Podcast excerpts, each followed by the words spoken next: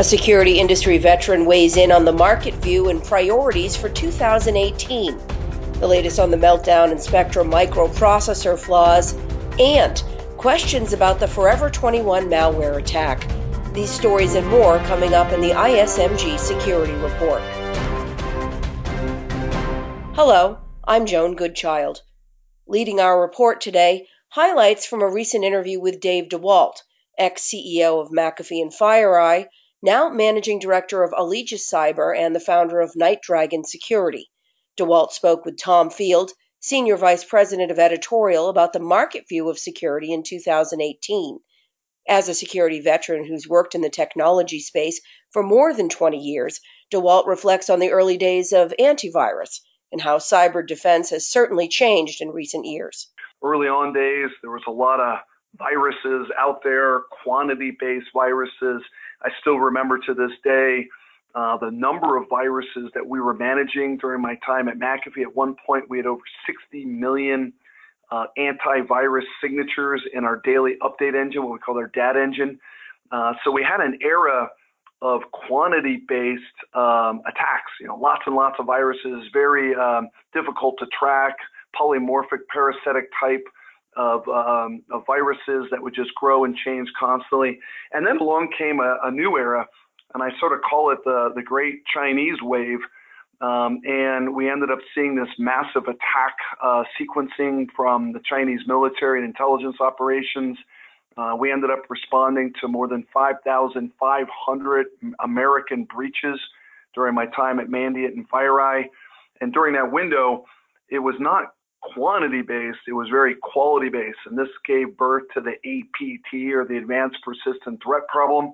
And we just watched these massive assaults from government on commercial operation. DeWalt also fills us in on his priority this coming year. Now, as we move into 2017, 2018, we're seeing all these, what I call new subdomains of cyberspace. And what I mean by a subdomain is these new areas that these large military intelligence operations are exploiting. Uh, probably most notable is the social domain that we watch witness with the elections and the Russian interference and collusion in the election process and leveraging identities and false identities, false content, uh, being able to breach these social media enterprises and ultimately create influence and the information warfare versus the IP warfare but now we're watching a tremendous amount of satellite type issues. Um, and we're watching a lot of interference in the IoT world, the industrial IoT world, uh, cloud security. So there's all these subdomains, satellites and social and IoT and consumer and cloud that are kind of the next generation of cyberspace problems. And quite frankly, where I'm investing and where I'm advising are in these subdomains. In his interview, DeWalt looks forward and weighs in on the role of government in cybersecurity in 2018. Homeland Security, the FBI, the NSA, the CIA, the agencies involved have a critical part of defense for our nation state and for our, our critical infrastructure. So it's vital that we continue to uplevel our defenses. Uh, public-private partnerships are key here as well and very pleased to watch the administrations and prior administrations growing in our relationships to the private sector, companies like FireEye and Mandiant and all the others that I'm involved with. Um, these relationships are vital because we oftentimes have visibility to the private sector with our intelligence when married together with the intelligence that they collect. We oftentimes can create attribution to an attacker uh, much like we did in the Sony case with North Korea back a few years ago, or some of the other large breaches that occurred. So the combination of collaboration with the government, as well as the government's initiatives to up-level defense, uh, as well as increase, uh, in some cases, regulation for breach notification, have all created higher awareness and you know, I believe that's just the beginning of what we all have to do. You can hear more of Tom Field's interview with Dave DeWalt this week on our ISMG sites. When we return, fixes to flaws in microprocessors cause problems. And when they come back to their system, it's locked up as it was booting. You're listening to the ISMG Security Report on ISMG Radio. ISMG, your number one source for information security news. ISMG's 2018 global events will take place in over 100 cities across four continents. Don't miss the opportunity to meet with over 5,000 senior information security professionals and leading technology vendors from around the world to discuss the most pressing cybersecurity issues we face today. Visit events.ismg.io today. Welcome back.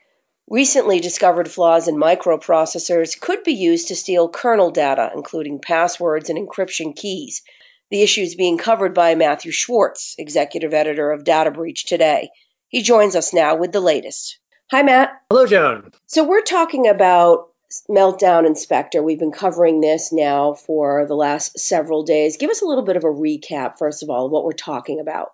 Yes, so Meltdown and Spectre are attacks against flaws in CPUs or the microprocessors that run in millions of PCs, servers, and other devices that have chips made by Intel, AMD, and ARM. Not all chips have these flaws. A lot of Intel ones do. Other makers have this problem to a lesser extent. But in a nutshell, Meltdown refers to an exploit that could be used to read kernel memory. Now, neither of these attacks have been seen in the wild, but the fear with Meltdown is that it would be relatively easy to exploit, and you could steal things like passwords or encryption keys. Spectre is the other series of exploitations that, that refers specifically to two flaws that could, again, make items in kernel memory available to attackers. Obviously, this is a bad thing, and processor makers, as well as operating system manufacturers and application developers and developers of antivirus and browsers and other software are trying to get related fixes and defenses in place as quickly as possible. So, where do things stand with regard to fixes right now? The answer is varied. Intel has released some fixes, and AMD and ARM have said that they are less affected by these flaws. But you can expect to see fixes for firmware that runs these processors coming out. The challenge is going to be that OEMs who sell devices with these chips are going to have to take the firmware updates and get them out to end users. As we've seen with so many things that are actually in use these days, from PCs that still run Windows XP to home routers, many of these devices will never get updated. So that is one challenge is actually getting these processor firmware fixes in place. Now, it's good that we've got the firmware updates. We're also seeing updates or at least update timelines from the likes of Apple with its Mac OS and also iOS operating systems, both of which are vulnerable, both of which already have received updates. And Apple's promised to update Safari very soon. That's important because security experts think that one of the primary ways that these flaws will be exploited is via malicious JavaScript that targets vulnerable browsers. So if we can get these browsers locked down, we're going to be in much better shape. Now, what are we watching going forward? Have there been any hiccups, things that you'll be keeping your eye on that you're hearing about? One interesting hiccup so far is that users of Windows PCs, desktops, laptops that have AMD chips inside have been reporting that their systems have been freezing after they install Microsoft's Windows Security Update. Now, this is not all AMD chips. Some users report some go fine and some don't. But the ones that don't go well, these users are having the security update, sometimes auto update.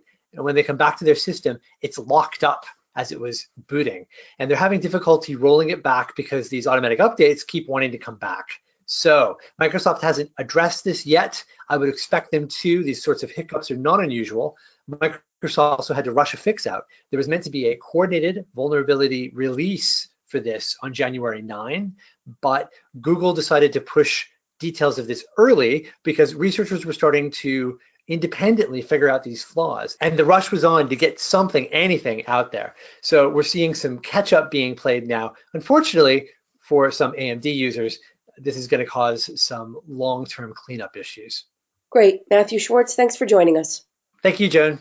Another headline making security incident we're following is the Forever 21 breach, in which the apparel retailer announced point of sale systems in some of its stores were infected by malware for up to seven months, compromising shoppers' payment card data.